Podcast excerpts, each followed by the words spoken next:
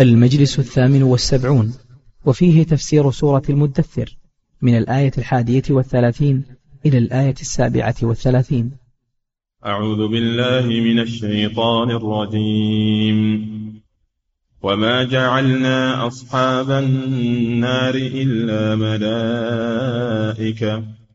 وما جعلنا عدتهم إلا فتنة للذين كفروا.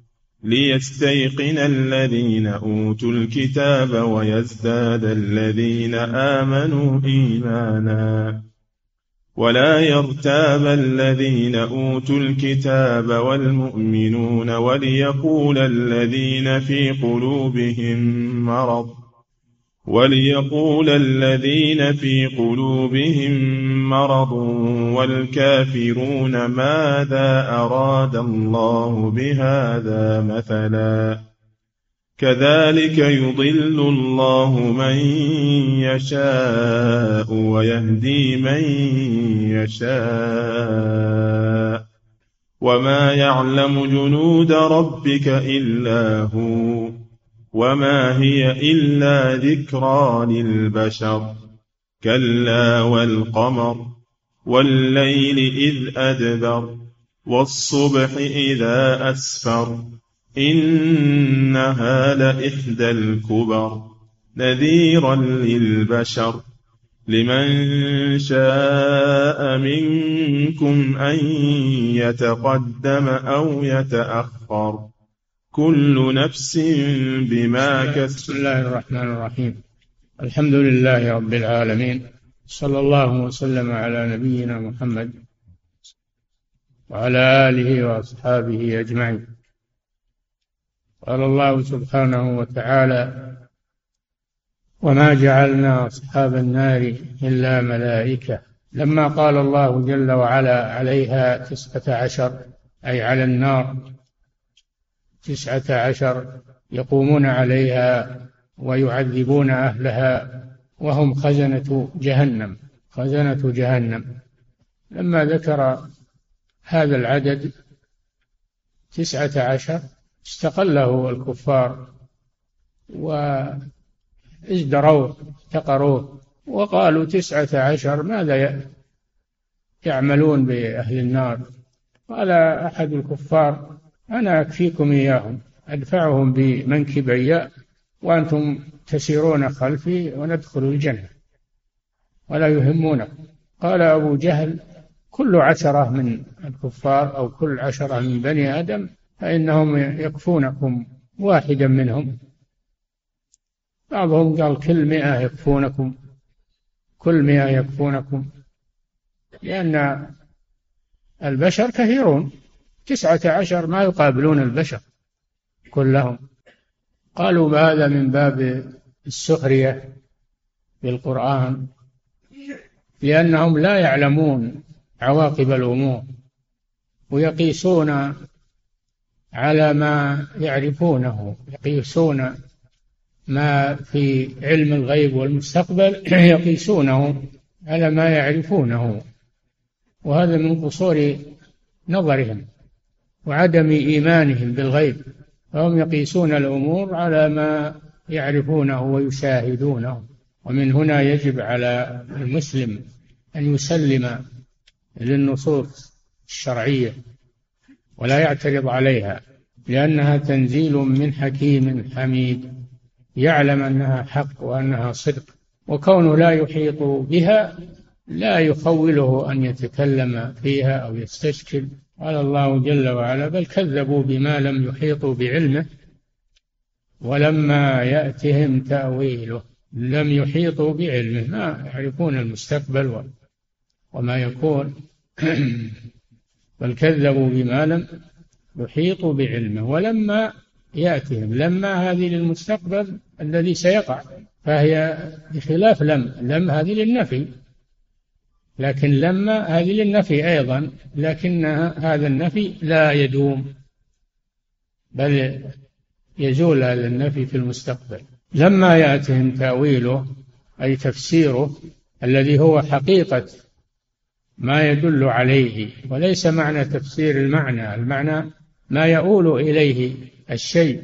تأويل يراد به هنا ما يؤول إليه الشيء في المستقبل. وهذا لا يعلمه إلا الله سبحانه وتعالى. وما يعلم تأويله إلا الله. إذا أريد بتأويله ما يكون في المستقبل هذا لا يعني مآله تأويله يعني مآله. هذا لا يعلمه إلا الله جل وعلا. ولما يأتهم تأويل هكذا حال الجهلة والكفار والمنافقين اللي ما يعرفونه بعقولهم ينكرونه. ويستخفون به يستخفون به. حتى إن بعضهم يزعم أن العلم أن العلم الحديث الذي هو الاختراع والصناعة أنها أحاطت بالأشياء وليس هناك شيء خفي ليس هناك شيء خفي. ما يدرون أن ما علموه أقل بكثير مما لا يعلمونه.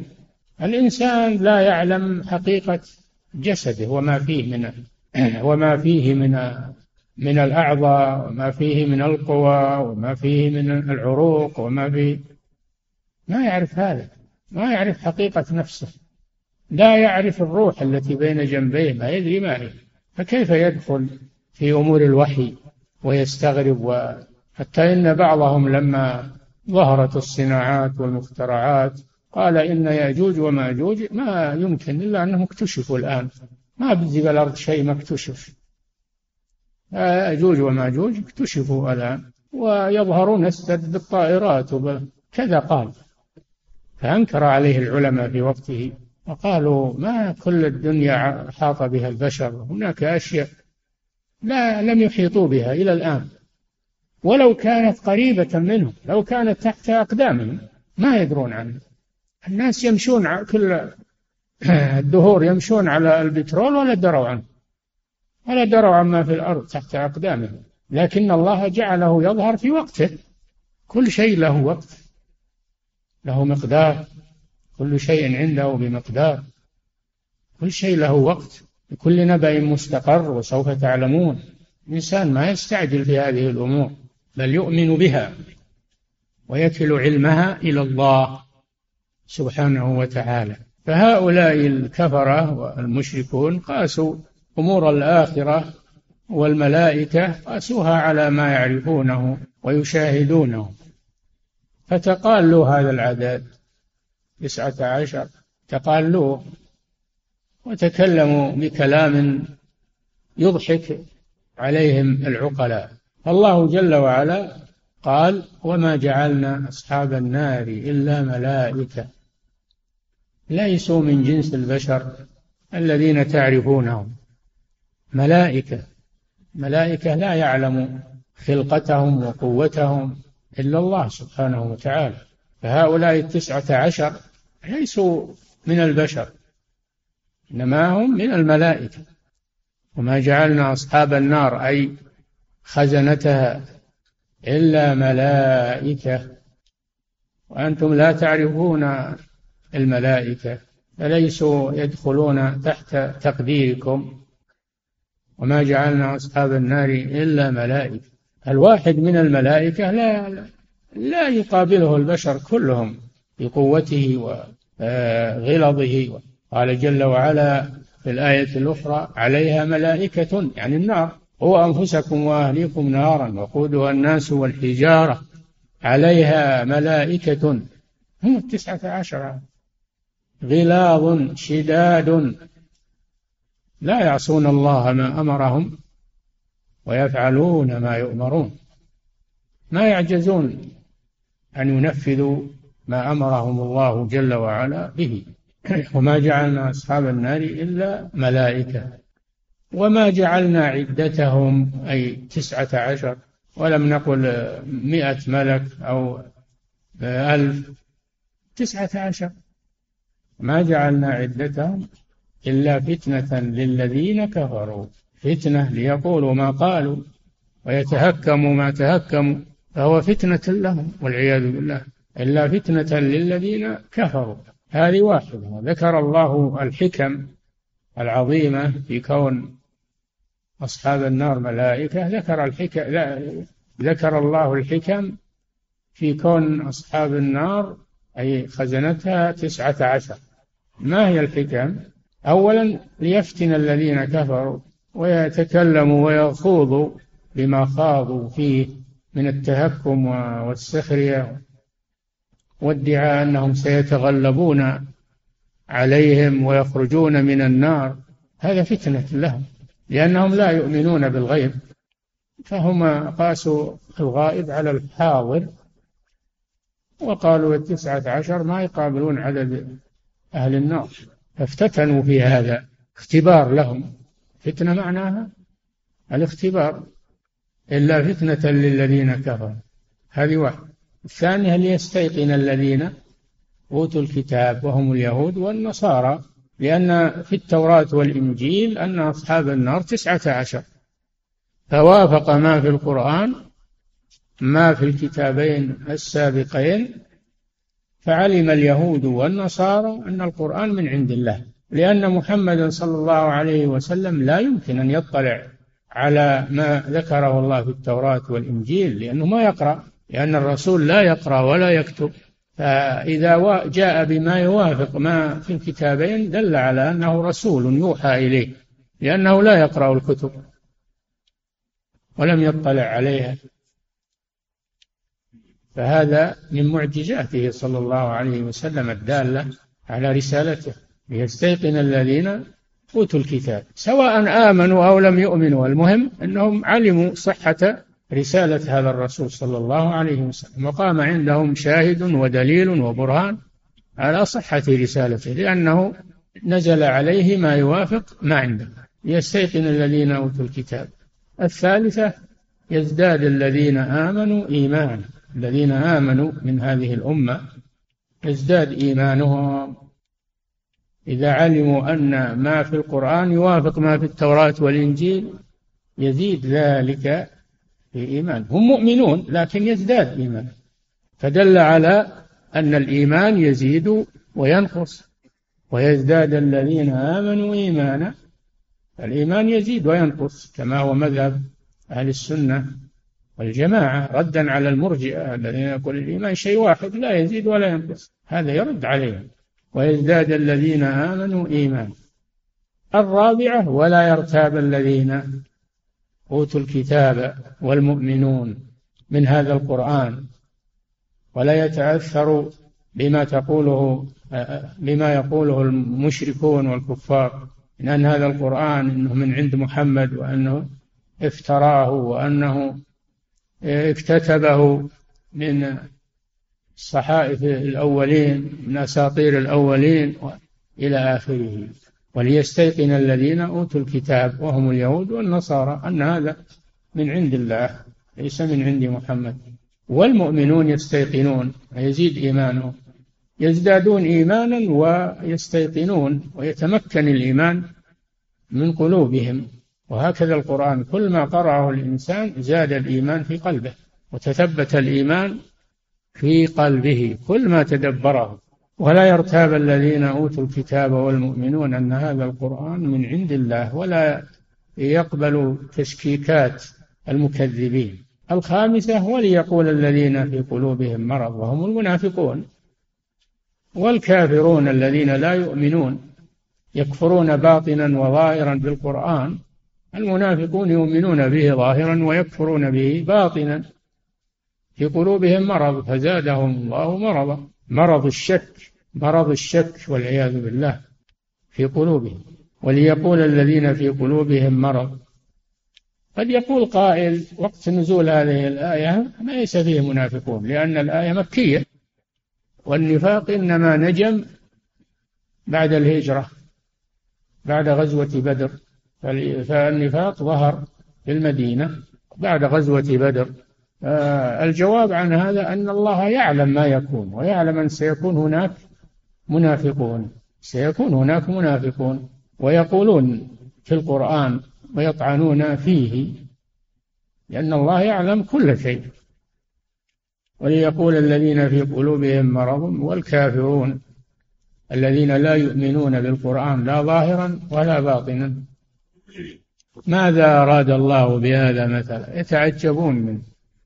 أن الله ذكر عليها تسعة عشر. تعجبون من هذا لأنهم لا يعرفون حكمة الله جل وعلا ولا يعلمون المستقبل وما يكون فيه وأن أمور الغيب غير أمور الشهادة.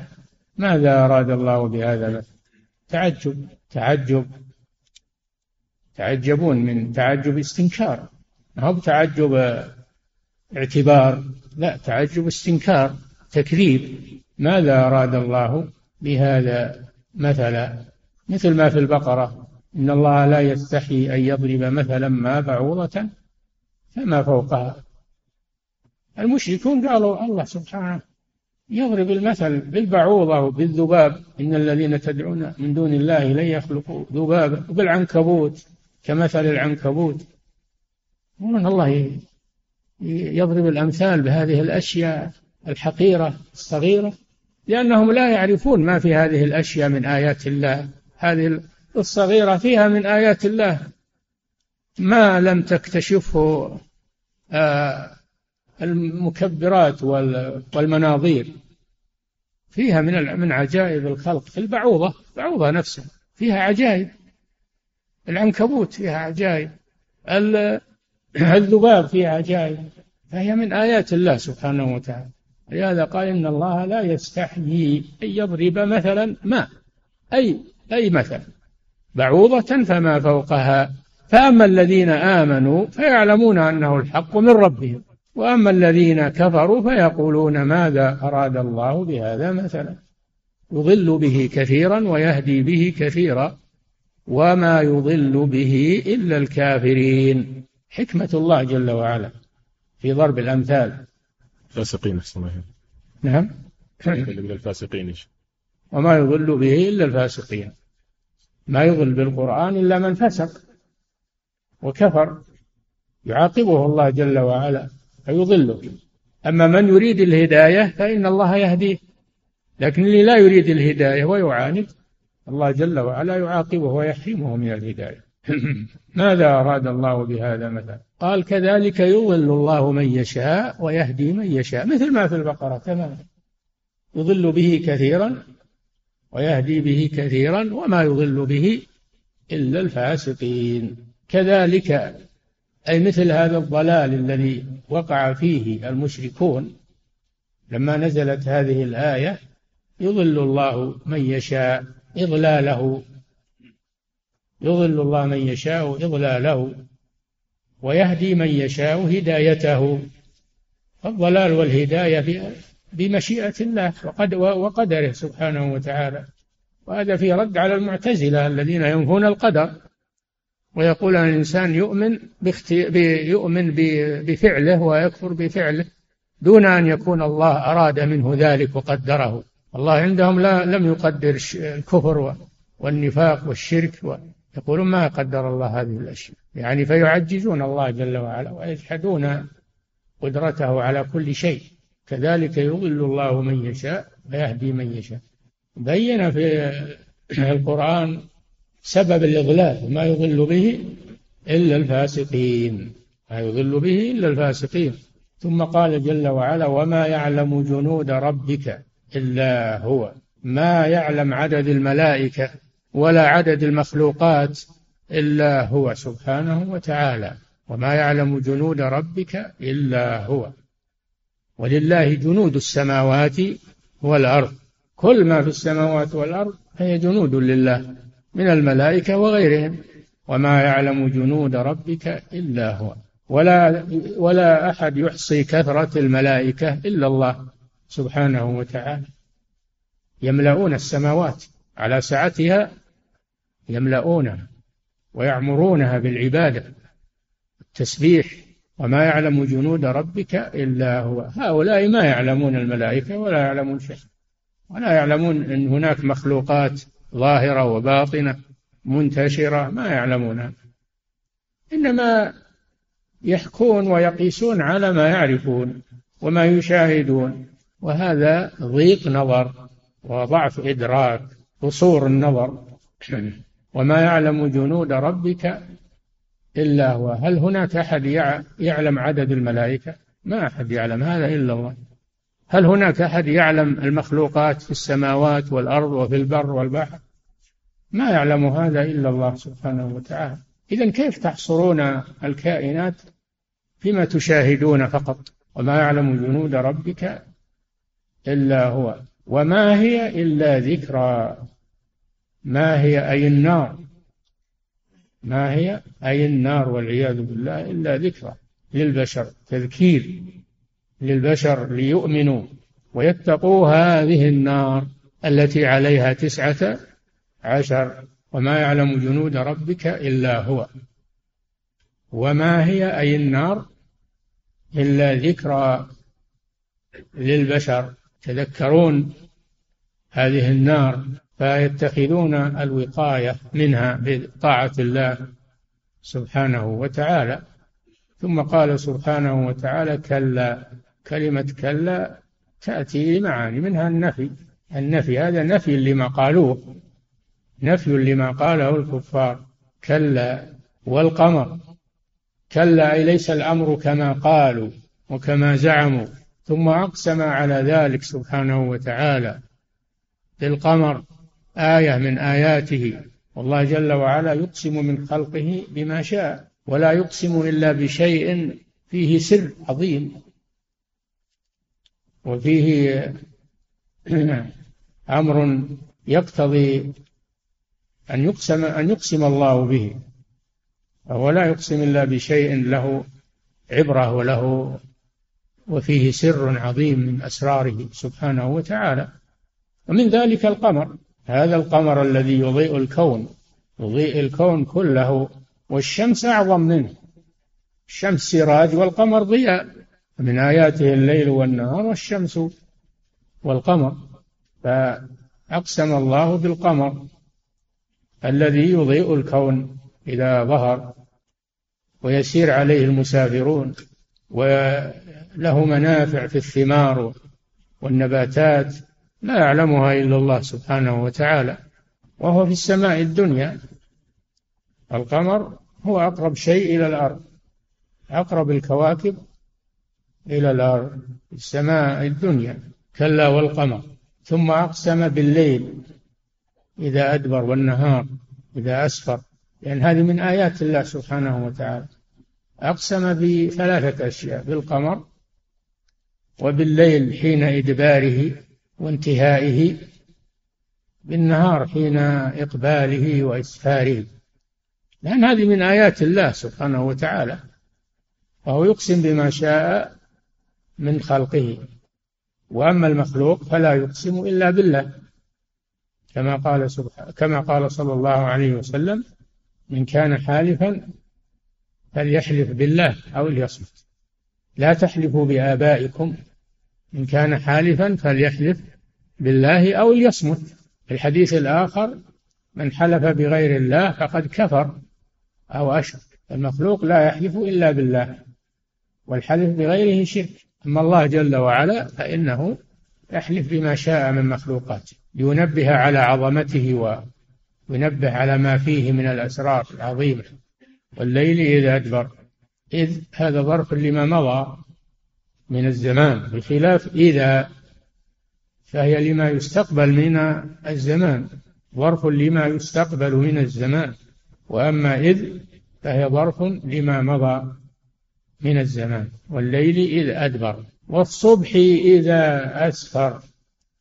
هذا الفرق بين إذ وإذا الصبح النهار إذا انفلق وأسفر بعد الظلمة هذا حينما يذهب الليل يستقبل النهار. حينما يتعاقب الليل والنهار. حينما يذهب الليل يعقبه النهار. إذا أسفر أسفر بضوئه بعد الظلمة. النهار إذا أسفر والصبح إذا أسفر. هذا من آيات الله سبحانه وتعالى. إنها أي النار النار التي هي موضع الحديث. إنها أي النار لإحدى الكبر جمع كبيرة أي العظائم إحدى العظائم فلا أعظم والعياذ بالله من النار. إنها بل هي من إحدى الكبر ليست هي أكبر شيء أو أعظم شيء لكنها من العظائم من العظائم مخلوقات الله سبحانه وتعالى. إنها لإحدى الكبر. أي الأمور العظيمة الهائلة إنها لإحدى الكبر. نذيرا للبشر نذيرا منصوب على الحال حالة كونها فيها نذارة حالة كونها فيها نذارة للبشر. نذيرا للبشر فالنار فيها نذارة لمن يخاف الله عز وجل فإنه إذا عرف إذا وقف على ذكرها في كتاب الله وما وصفها الله به فإنها تنذره من معصية الله ومن الكفر والمعاصي فهي تنذر. والنذر كثيرة منها النار. النذر كثيرة منها النار. والبشر المراد بهم الناس نذيرا للبشر. ليست نذيرا للعرب فقط. نذير للبشر للعرب والعجم والجن والإنس. لمن شاء منكم أيها الناس من شاء منكم أن يتقدم أو يتأخر. هذا فيه دليل على أن العبد له مشيئة واختيار. وفي هذا رد على الجبرية الذين يقولون العبد ليس له مشيئة ولا اختيار وإنما هو مجبور على أعماله. فهم على النقيض من المعتزلة على النقيض من المعتزلة. فالمعتزلة يغلون في إثبات مشيئة البشر و والجبرية يغلون في في نفي المشيئة عن البشر. في إثبات يغلون في إثبات مشيئة الله. الجبرية يغلون في إثبات مشيئة الله. وينفون مشيئة البشر. المعتزلة على العكس يغلون في إثبات المشيئة للبشر وينفون مشيئة الله. فهم على طرفي نقيض. لمن شاء منكم إثبات المشيئة للناس. لكنها بعد مشيئة الله كما قال جل وعلا وما تشاءون إلا أن يشاء الله. هذا رد على المعتزلة. يقولون لا إن العبد يشاء لو ما شاء الله العبد يشاء ويريد لو ما أراد الله. تعالى الله عما يقولون. لمن شاء منكم أن يتقدم أو يتأخر. تقدم أو يتأخر إيش معناه أن يتقدم بالأعمال الصالحة أو يتأخر بالكفر والمعاصي. لأن الأعمال الصالحة تقدمه إلى الجنة وإلى الله سبحانه وتعالى.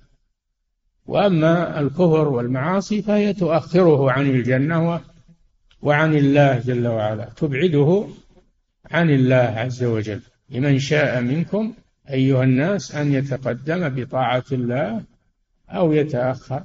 هذا في دليل واضح على أن الإنسان له مشيئة وأنه يتقدم أو يتأخر بمشيئته. يعمل الصالحات بمشيئته. ويعمل السيئات بمشيئته وليس مجبرا عليها كما تقوله الجبرية لمن شاء منكم أن يتقدم أو يتأخر. لكن الله جل وعلا إذا علم من عبده الإقبال على الخير وفقه. وإذا علم من عبده الإدبار عن الخير خذله سبحانه وتعالى وتركه مع نفسه ومع عدوه عقوبة له لمن شاء منكم أن يتقدم أو يتأخر. ثم قال كل نفس بما كسبت رهينة تقدم ومن تأخر كله سيلقى كله سيلقى عمله يوم القيامة. هذا والله أعلم وصلى الله وسلم على نبينا محمد على آله وأصحابه أجمعين. يقول فضيلة الشيخ وفقكم الله. يقول هل حديث الوعول الوارد في حمل العرش الأوعال الأوعال. نعم. هل حديث الأوعال الوارد في حمل العرش صحيح؟ وهل هذه الأوعال من عالم الملائكة؟ نعم الأوعال من الملائكة. في ملائكة حملة العرش من ما شاهدناهم عرفنا أشكالهم وخلقتهم لا يعلمها إلا الله سبحانه وتعالى. فنحن نؤمن بما جاء عن رسول الله صلى الله عليه وسلم. حديث العباس في حديث الأوعال لا بأس به. ولذلك ذكره الشيخ الإمام محمد بن عبد الوهاب في آخر كتاب التوحيد. نعم. يقول فضيلة الشيخ وفقكم الله بقوله سبحانه وتعالى وأنزلنا الحديد فيه بأس شديد. هل معنى ذلك أن الحديد قد نزل من السماء؟ لا يا أخي الإنزال أنواع. إنزال من السماء وإنزال من الجبال والمرتفعات وإنزال من أصلاب الفحول. وأنزل لكم من الأنعام ثمانية أزواج. أجل الأنعام نزل من السماء؟ لا. إنزلها من ظهور الفحول. في أرحام في أرحام الإناث فالإنزال يختلف ويتنوع. نعم. يقول فضيلة الشيخ وفقكم الله هل صحيح هل صحيح أن هذه الاختراعات والأسلحة المتطورة سوف تزول في آخر الزمان فيصبح القتال بما كان عليه الناس قديما خصوصا في المعركة التي ستحصل بين المسلمين واليهود في آخر الزمان؟ هو كما تعلمون ما هذا شيء يدوم ويستمر ما في شك هذه المخترعات وهذه المصنوعات سوف تزول. ما هذا شيء يدوم في هذه الدنيا. وجاءت الأخبار أنها أنها تتعطل في آخر الزمان ويرجع الناس إلى الخيل وإلى السلاح وإلى. ولذلك الخيل يجب أن تبقى. ولا يزهد فيها. قال صلى الله عليه وسلم الخيل معقود في نواصيها الخير إلى يوم القيامة. وأعدوا لهم ما استطعتم من قوة. ومن رباط الخيل. ترهبون به عدو الله وعدوكم. فما في شك أن هذا الموجود الآن ما يدوم وأنه سيزول ويتغير. نعم. يقول فضيلة الشيخ وفقكم الله ما الفرق في المعنى بين المزمل والمدثر؟ لا فرق بينهم المزمل والمدثر معناها المتغطي بثوبه أو بلحافه والمزمل مزمل أي متزمل بثوبه أو بلحافه وقال متدثر أي متغطي به. نعم. يقول فضيلة الشيخ وفقكم الله في قوله سبحانه وتعالى ضرب الله مثلا ما بعوضة فما فوقها. أن يضرب مثلا ما. نعم. أن يضرب مثلا ما بعوضة فما فوقها. يقول إنما يقول بعض الناس إنما فوقها هو حشرة صغيرة فوق رأس البعوض تحميها. فهل هذا التفسير صحيح؟ وش أدراه عن هذا؟ إن جاب دليل قبلناه وما جاب دليل ما قبلناه فوقها من المخلوقات والله أعلم. نعم. يقول فضيلة الشيخ وفقكم الله ورد في الحديث أن من أدرك تكبيرة الإحرام لأربعين يوما فإنه يكتب له براءة من النار والنفاق. من؟ أن من أدرك تكبيرة الإحرام أربعين يوما فإنه يكتب له براءتان براءة من النار ومن النفاق. فهل يشمل في هذا الصلاة في المصلى عند مكان العمل أم هو خاص في الصلاة في المسجد؟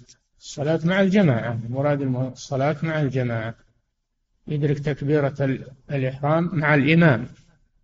يدرك تكبيرة الإحرام مع الإمام. أما إذا صلى وحده هذا ما تفوت تكبيرة الإحرام. تكبيرة الإحرام بالنسبة له إذا كبر لكن التكبير مع الإمام هو اللي يفوت إذا تأخر. نعم. سواء صلوا جماعة في المسجد أو صلوا في مكان عملهم فتكبيرة الإمام تكبيرة الإحرام هي تكبيرة الإمام. نعم. يقول فضيلة الشيخ وفقكم الله هل صحيح أن, أن الذي يكون أحفظ للقرآن وأقرأ لكتاب الله أنه أحق بالقرب من الإمام؟ وإن كان هذا صحيحا فهل يجوز حجز المكان له في الصف؟ نعم الرسول صلى الله عليه وسلم قال ليليني منكم أولو الأحلام والنهى.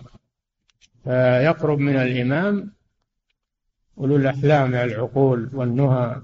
وحفظة القرآن من أجل إذا أغلق عليه يردون عليه من أجل إذا اعتراه شيء ويخلف من يصلي بدله من من هم وراءه. فيكون طلبة العلم والعلماء خلف الإمام. لكن ليس معنى هذا أنه يحمالهم مكان أو أنهم يتأخرون متى ما جو يصيرون وراء الإمام لا. معناه الحث على أنهم يتقدمون. الحث على أنهم يتقدمون. ويكونون وراء الإمام في الصف الأول. نعم. يقول فضيلة الشيخ وفقكم الله من يأخذ المصحف بين يدي المصلي هل يعتبر قاطعا لصلاته؟ هذه ظاهرة ظهرت الآن في الناس أنهم يأخذون المصحف المأمومون يأخذون المصاحف وراء الإمام. هذا يشغلهم عن الصلاة. يقرؤون يحملون المصحف وينظرون الكتابة هذا يشغلهم عن الصلاة. هذا عمل لا ينبغي. نعم. وهي ظاهرة يجب أن تترك. نعم. يقول فضيلة الشيخ وفقكم الله يقول عندي خادمة ووجدت عندها كتاب دعاء وفيه هذا الدعاء.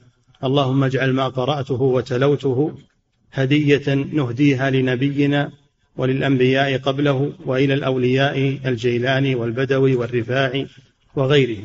يقول هل نناصحها ونبقي هذا الكتاب عندها أو نأتي لها بكتاب أدعية سليم من البدع؟ وهل لنا أن نتلف هذا الكتاب الذي وجدناه؟ أولا الإهداء للنبي صلى الله عليه وسلم. هذا غير وارد. النبي له مثل عملك لو ما أهديت له شيء. لا تحج عن النبي أو تعتمر عن النبي أو تتصدق عن النبي. النبي له مثل أعمال أمته قوله صلى الله عليه وسلم من دعا إلى هدى فله من الأجر مثل أجور من تبعه إلى يوم القيامة. فله مثل أجرك لو ما هديت وهذا شيء لم يرد أنه يهدى للرسول صلى الله عليه وسلم شيء. وأما الهدية للرفاعي والبدوي هذه مشكلة لأن هؤلاء يعبدون من دون الله الآن.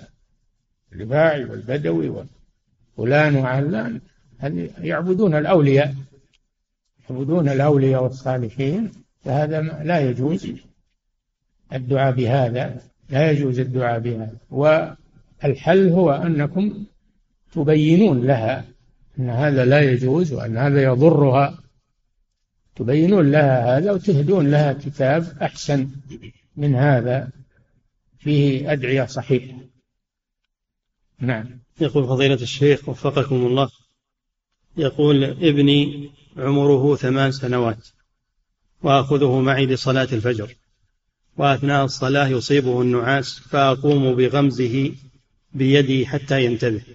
فأشار إلي أحد المصلين بأن هذا ليس عليه صلاة واجبة فلو تركته في البيت ولم تحضره لكان أفضل لأنه يشغلك في صلاتك.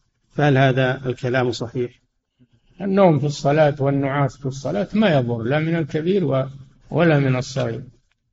النوم والنعاس في الصلاة لا يضر سواء من الكبير أو الصغير. خليه يصلي لو نعس ما يخالف خليه يصلي ولو أنه نعس. وربه على الصلاة لأنه تصح منه كله أجر وأنت لك أجر أيضا. نعم ولا تتركه في البيت. نعم. فضيلة الشيخ وفقكم الله. هذه امرأة تسأل فتقول ما حكم لبس البنطال للمرأة وخروجها فيه خارج المنزل لا سيما أنها تذهب به للمسجد أحيانا؟ وكثيرا ما نرى ذلك. البنطال ما يناسب لبسه حتى للرجال ما يناسب لبسه لأنه ضيق ولأنه يصف آه، الأحجام الأعضاء واللي يصلي يحتاج إلى ثوب واسع يتمكن من الجلوس ومن الركوع والسجود. البنطال ما يصلح للرجال ولا للنساء؟ وفي النساء أشد فتنة فهي تبقى على لباسها الساتر الواسع ولله الحمد. وش الداعي إنك تلبس البنطال الداعي ما هو يعني رغبة في البنطال تترك ما هو أحسن منه وما هو أستر منه فلا تلبس البنطال لا في البيت ولا خارج البيت لأنه ليس من لباس النساء خصوصا في هذه البلاد خصوصا في هذه البلاد. ومخالفة ما عليه أهل هذه البلاد من اللباس الشرعي لا تجوز. نعم. وهذه امرأة تسأل تقول فضيلة الشيخ امرأة متزوجة ولديها أطفال وكلما طلبت من زوجها أن يخرج بها للنزهة أو للسفر أو حتى للبر يرفض ويمانع بدون سبب. هل تصرفه هذا على الدوام جائز شرعا؟ وأرجو منكم أن توجهوا نصيحة في حسن المعاشرة والتذكير بسنة نبينا صلى الله عليه وسلم بمعاشرته لأزواجه. نعم الزوج يعاشر. عاشروهن بالمعروف. عاشروهن بالمعروف. فمن ذلك أنه أنه يخرج بهم للبر ويدعهم تنشرح صدورهم مثل غيرهم من الناس ولا يحصرهم في البيت دائما وأبدا. هذا من حقهم عليه. نعم. يقول فضيلة الشيخ. لكن مع الستر ومع البعد عن الفتنة أما أنه يذهب بهم للتجمعات والاستراحات والنزهات المختلطة لا يجوز هذا. لكن يذهب للبر ولا يعرضهم للفتنة لا بأس بذلك. نعم. يقول فضيلة الشيخ وفقكم الله هل يشرع لمن يشعر بالنعاس في أثناء خطبة الجمعة هل يشرع له أن يستاك؟ أن؟ أن يستاك. لا يستيقظ ولا حاجة لأن الاستياك حركة والمطلوب من الحاضر للخطبة أن ينصت ولا يتحرك إلا للشيء الضروري. نعم. والنعاس أمر صعب. النعاس إذا غلب الإنسان وهو جالس الحمد لله. هذا شيء عرض للصحابة رضي الله عنهم. كانوا ينعسون حتى تخفق رؤوسهم. ينتظرون الصلاة مع الرسول صلى الله عليه وسلم. فإذا نعس فليس عليه حرج في هذا. نعم. يقول فضيلة الشيخ وفقكم الله. ما المراد بالأحرف السبعة التي نزل عليها القرآن؟ الله أعلم هذه مشكلة هو. أنا أذكر عن شيخنا الشيخ الشنقيطي رحمه الله أنه يقول أنا ما تبين لي معنى نزل القرآن على سبعة أحرف. يقول هذا من المسائل التي لم تتبين لي. الله أعلم. نعم. يقول فضيلة الشيخ وفقكم الله ما حكم الدعاء بعد قراءة القرآن؟ نعم. ما حكم الدعاء بعد قراءة القرآن. وما حكم رفع اليدين عند ذلك؟ عند ختم القرآن نعم مشروع الدعاء عند ختم القرآن. كان الصحابة يفعلونه ويجتمعون عليه عند ختم القرآن. أما الدعاء بعد كل قراءة فلا أعرف له أصلا. لكن كان الرسول صلى الله عليه وسلم يقرأ القرآن ويستعيذ عند آية الرحمة عند آية العذاب ويسأل عند آية الرحمة. نعم. يقول فضيلة الشيخ وفقكم الله.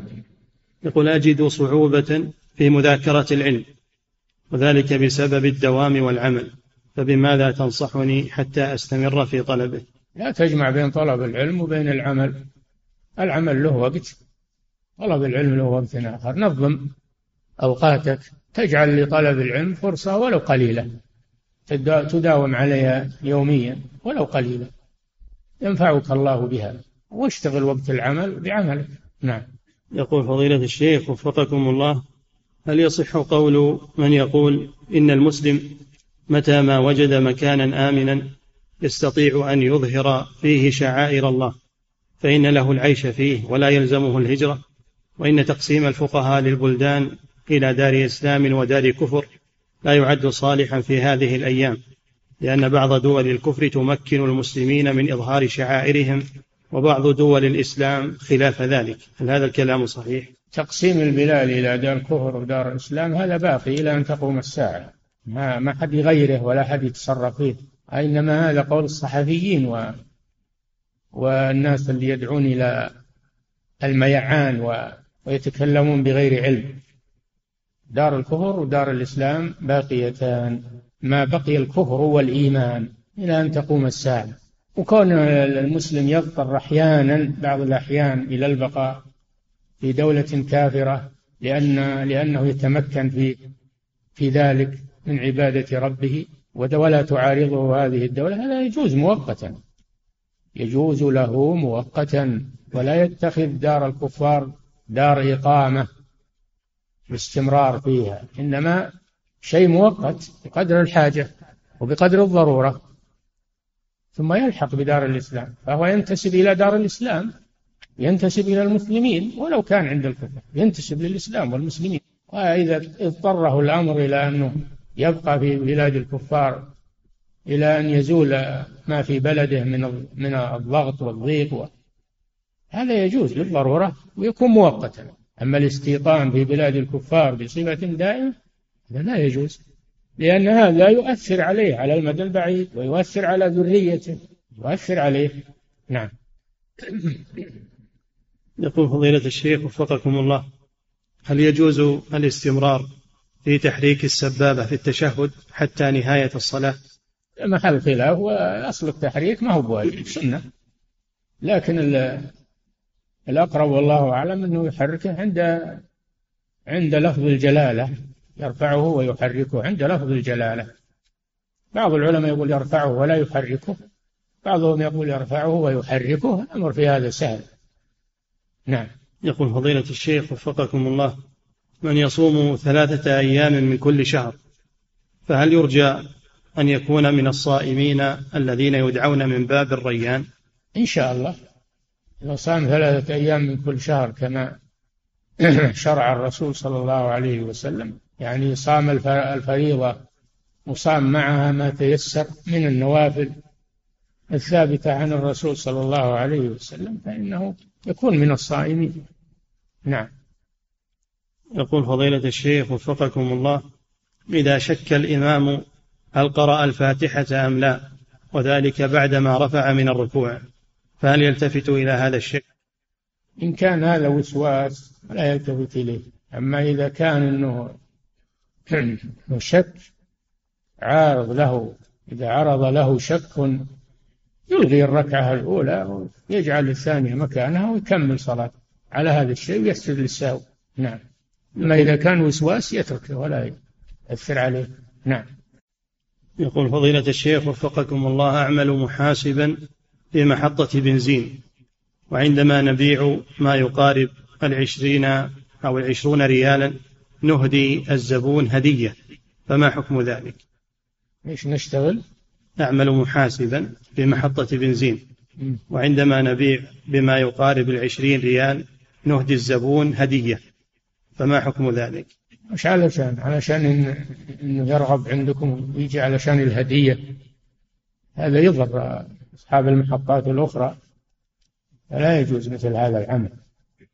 لأن هذا يجذب الزبائن إلى من يعطيهم هدايا ويعطل الآخرين. هذا يشبه تلقي الركبان الذي نهى عنه الرسول صلى الله عليه وسلم. نعم. يقول فضيلة الشيخ وفقكم الله في قوله سبحانه وتعالى يقول وكل شيء عنده بمقدار. ما المراد بالمقدار في هذه الآية؟ بمقدار بقدر. بقضاء وقدر وأيضا هو مقدر الوزن ومقدر الكمية من عند الله سبحانه وتعالى. كما قال جل وعلا في المطر وما ننزله إلا بقدر معلوم. بقدر معلوم. نزل المطر بقدر معلوم. لأنه لو لم ينزل بقدر لأغرق الناس أهلكهم. نعم. يقول فضيلة الشيخ وفقكم الله يقول السائل تشتكي خالتي من صداع مستمر لأكثر من ثلاثين سنة. فهل يجوز لها أن تتمنى الموت وحالها هذه؟ يجوز لها؟ أن تتمنى الموت حالها هذه؟ لا تمني الموت لا يجوز. قال صلى الله عليه وسلم لا يتمنين أحدكم الموت لغر نزل به. فإن كان لا بد فاعلا فليقل اللهم أحيني ما دامت الحياة خيرا لي وتوفني إذا كانت الوفاة خيرا لي فوض الأمر إلى الله سبحانه وتعالى. إنما قالوا يجوز تمني الموت إذا خاف على دينه. إذا خاف على دينه من الفتنة فيجوز له أن يتمنى الموت. أما ما دام أنه ما يخاف على دينه وإنما فيه مرض فلا يتمنى الموت. وهذا المرض ربما يكون بل هو من صالحه. كفر الله به خطاياه. ويرفع به درجاته نعم. يقول فضيلة الشيخ وفقكم الله هل يجوز أن تدعى زوجة الأب بالأم من قبل أولاد زوجها؟ هل يجوز؟ أن تدعى زوجة الأب بأنها أم من قبل أولاد زوجها؟ من لهم في القدر يعني وأنها تحرم عليهم مثل ما تحرم أمهم. لا بأس بذلك. نعم. يقول فضيلة الشيخ وفقكم الله هل يجوز لنا أن نسأل الله سبحانه الفردوس مع علمنا بتقصيرنا في النوافل. نعم اسأل الله الفردوس الأعلى كما قال صلى الله عليه وسلم. إذا سألتم الله فاسألوه الفردوس. فإنه أعلى الجنة ووسط الجنة وفوقه عرش الرحمن. فأن ترغب إلى الله عظم المسألة عظم المسألة. والله جواد كريم. سبحانه وتعالى لا يتعاظمه شيء أعطاه. فاطلب من الله أعظم المسائل وأعظم الجنان. والله جل وعلا كريم جواد. نعم. يقول فضيلة الشيخ وفقكم الله هل يجوز لي أن أصلي ركعتين بنيتين على أنها سنة وضوء وسنة فجر؟ تنويها سنة فجر تجزي عن الوضوء. تجزي عن الوضوء. تنويها سنة الفجر تجزيك عن الوضوء. نعم. يقول فضيلة الشيخ وفقكم الله هل صلاة الرجل مع زوجته وأبنائه في البيت تعد من الجماعة إذا فاتتهم الصلاة في المسجد؟ إذا كان له أبناء ذكور مميزون فتنعقد بهم الجماعة. أما المرأة لا تنعقد بها الجماعة مع الرجل لكن تصلي معه من باب المتابعة. وأما انعقاد الجماعة فلا تنعقد بامرأة مع الرجل. لكن إذا كان أبناؤه مميزون فإنها تنعقد بهم الجماعة نعم. فضيلة الشيخ وفقكم الله هل يصدق الكفار في ادعائهم الوصول إلى سطح القمر؟ أم يكون هذا كحكم الإسرائيليات لا يصدق ولا يكذب؟ خلوهم يروحون للقمر إيش يضركم خلوهم إن, استطاعوا يروحوا لا تردونهم. ليتهم يخلون لنا الأرض ويروحون. نعم. ما ما كلفك الله بهذا. نعم. وكذلك يقول يا فضيلة الشيخ القول بكروية الأرض هل يقر بهذا الأمر الذي يدعونه؟ كروية الأرض يقول شيخ الإسلام أنه بالإجماع بين العلماء أنه كروية الأرض.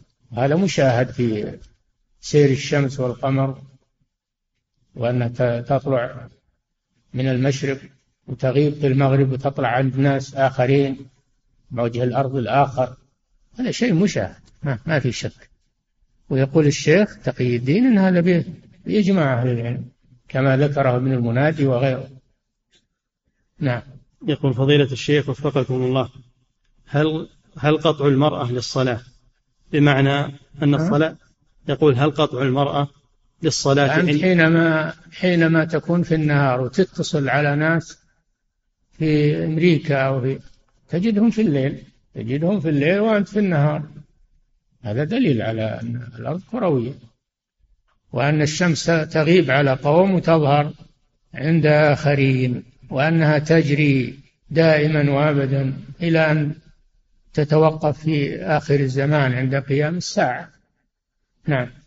يقول فضيلة الشيخ وفقكم الله هل قطع المرأة للصلاة عند مرورها أمام المصلي بمعنى أن الصلاة تبطل أو فقط مجرد نقصان للثواب؟ الجمهور على أنها لا تبطل ولكن ينقص الثواب. وجماعة من المحققين كالإمام أحمد وغيره يقولون تبطل بالمرأة أو بالكلب الأسود البهيم أو بالحمار كما جاء في الحديث. أنها تبطل ولا تصح. على ظاهر الحديث الله أعلم. نعم.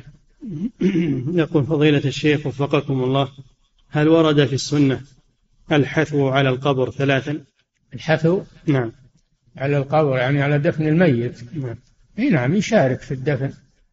يشارك في الدفن وله أجر في ذلك. على الأقل يحثو ثلاث حثيات يشارك في دفن الميت. نعم. يقول فضيلة الشيخ وفقكم الله ما حكم الصلاة بين السواري؟ يجوز عند الحاجة إذا ضاق المسجد ولا بقي إلا ما بين السواري لا مانع. أما إذا كان ما في حاجة يكره كراهية تنزيه ولا يحرم. نعم. فضيلة الشيخ وفقكم الله شخص محرم. نعم. شخص محرم ومضطر أن يلبس لفافة على قدمه وركبته وهو ما يسمى بالمشد. فما حكم ذلك؟ إذا كان مخيطا على قدر العضو فإنه يفدي يلبسه ويفدي. أما إذا كان الفاهر وليس مخيطا وإنما يلفه على الركبة محل الإصابة فليس فيه شيء. نعم. يقول فضيلة الشيخ وفقكم الله ألقى شخص كلمة بعد الصلاة وأتى على الآية التي في سورة الكهف وهي قوله سبحانه ولا تقولن لشيء إني فاعل ذلك غدا إلا أن يشاء الله. ذكر أن هذا بعد أن انقطع الوحي عن رسول الله صلى الله عليه وسلم لمدة خمسة عشر يوما. وحدده بخمسة عشر يوما لأنه لم يقل إن شاء الله. هل هذا التفسير صحيح؟ هم سألوه عن ثلاث مسائل. سألوه ثلاث مسائل. فقالوا أنبئكم عنها غدا. ولم يقل إن شاء الله. الله قال له ولا تقولن لشيء. إني فاعل ذلك غدا إلا أن يشاء الله. فتعلق الأمر بالمشيئة ولا تجزم. تعلق الأمر بالمشيئة ولا تجزم. نعم. يقول فضيلة الشيخ وفقكم الله هل ورد أن الله سبحانه وتعالى قد أطال في عمر فرعون لأنه كان بارا بأمه مع أنه مشرك بتوحيد الربوبية في الظاهر؟ والله أنا ما أعرف فرعون ولا أدري بار بأمه. ما ما أحيط بهذا علما. ولا ثبت عن رسول الله صلى الله عليه وسلم شيء من ذلك. نعم. يقول فضيلة الشيخ وفقكم الله والدتي عندها بيتان وتريد أن توقف واحدا منهما ولها أولاد وبنات. نعم. والدتي عندها بيتان وتريد أن توقف واحدا منهما ولها أولاد وبنات كلهم كبار ومتزوجون. السؤال هل الأفضل أن توقف هذا البيت أم تتركه للورثة؟ إذا كان لا يضايق الورثة الورثة أغنياء فتوقفه وأما إذا كانوا أنهم محتاجين محتاجين إلى الميراث فلا تضايقهم. كون إنك أن تذر ورثتك أغنياء خير لك من أن تدعهم عالة. يتكففون الناس كما قال النبي صلى الله عليه وسلم. نعم. يقول فضيلة الشيخ وفقكم الله هل يجوز الجلوس في مجلس يضم غير المحارم كأخت الزوجة؟ ما في بأس إذا كانوا جماعة والنساء متسترة وغير مختلطة مع الرجل وإنما هي جانب والرجال جانب لا بأس بذلك. نعم. يقول فضيلة الشيخ وفقكم الله هل يجوز شراء بيت لم يبن بعد وإعطاء عربون فيه؟ هذا بيع معدوم ولا يجوز. بيع معدوم ولا يجوز. نعم. يقول فضيلة الشيخ وفقكم الله امرأة تسأل فتقول توفيت أمي وهي كافرة فورثت منها مالا.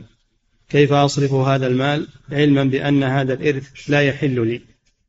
ما لا ميراث بين مسلم وكافر. فأنت أخذتيه بغير حق.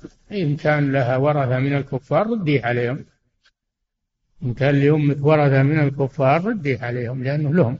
أما إذا لم يكن لها ورثة فضعيه في مشروع عام تخلصا منه. نعم. يقول فضيلة الشيخ وفقكم الله يقول السائل توفي والدي مطلع هذا الأسبوع. وأريد يقول توفي والدي مطلع هذا الأسبوع وأريد أن أعمل له عملا صالحا. فبماذا تنصحني؟ وفقك الله. إذا أوقفت له وقفا جعلت ثوابه وأجره له هذا أحسن شيء. أو تتصدق عنه بما تيسر. يعني تعمل له أعمال صالحة تحج عنه تعتمر عنه ولا تنسه من الدعاء. تدعو له دائما. نعم. يقول فضيلة الشيخ وفقكم الله من المعلوم أن شروط التوسل بالمخلوق أن يكون حيا حاضرا قادرا. فما رأي فضيلتكم بزيادة قادر في نظره؟ لأنه قد يكون في نظر المتوسل. التوسل بالمخلوق لا يجوز لكن لعله يقصد الاستعانة بالمخلوق. الاستعانة بالمخلوق إذا كان حيا حاضرا يقدر على أن يعينك فلا بأس بذلك. تعاونوا على البر والتقوى. التوسل بذات المخلوق لا يجوز. التوسل بدعائه لا بأس إذا كان عندك تطلب منه الدعاء لا بأس. توسل بدعائه ما هو توسل بالمخلوق؟ توسل بالدعاء. نعم. يقول فضيلة, فضيلة الشيخ وفقكم الله هل هناك سنة بعد صلاة العصر؟ لأن بعض طلبة العلم يقول إن هناك سنة بعد العصر. هل هذا صحيح؟ ما هو صحيح. قال صلى الله عليه وسلم لا صلاة بعد العصر حتى تغرب الشمس. هذا وقت نهي. إنما اختلفوا في ذوات الأسباب صلاة الجنازة وصلاة الكسوف وركعتي الوضوء ذوات الأسباب ركعتي الطواف. أما نفي المطلق ما هو من ذوات الأسباب فلا يجوز بعد العصر. نعم. يقول فضيلة الشيخ. أذكر, أذكر أني رأيت نبذة يقول أن صلاة النافلة بعد العصر من السنن المهجورة. من السنن المهجورة. وجاب له حديث. الرسول ما صلى بعد العصر إلا أنه قضى راتبة الظهر. قضى راتبة الظهر بعد العصر لما لم يصليها فهذا خاص بالرسول صلى الله عليه وسلم. نعم. يقول فضيلة الشيخ وفقكم الله بعض الناس يتساهل بصلاة الفجر فلا يصليها في وقتها وإنما يصليها عندما يصحو وقت دوامه ووقت عمله. فبماذا توجهون حفظكم الله؟ هذا ما صلى ولا تصح صلاته. إذا تعمد إخراجها عن وقتها من غير عذر فالجمع يريد أن يجمعها مع التي بعدها وهو يجوز له الجمع فلا, فلا يجوز إخراج الصلاة عن وقتها إلا لناوي الجمع الذي يباح له الجمع. نعم. يقول فضيلة الشيخ وفقكم الله ما حكم شراء الكتاب المستعمل؟ الذي عليه ختم الوقف أنه وقف لله على طلبة العلم. لا يجوز. ما دام عليه ختم وقف لله طلبة العلم فلا يجوز. لكن إن كنت محتاجا له تستفيد منه وإذا استغنيت عنه تدفعه لغيرك من طلبة العلم. نعم. يقول فضيلة الشيخ وفقكم الله ما حكم نظر المرأة للرجال الأجانب إذا كان بدون شهوة؟ وهل يستدل على ذلك بأن عائشة رضي الله عنها كانت تنظر إلى الأحباش وهم يلعبون بالحراب؟ نظر المرأة إلى الرجال غير المحارم إذا كان لحاجة وليس للشهوة إنما هو لحاجة لا مانع من ذلك. نعم. يقول فضيلة الشيخ وفقكم الله من أنكر المسح على الخفين فهل يكون مبتدعا؟ ولماذا أدخل أهل العلم المسح على الخفين في أبواب العقيدة.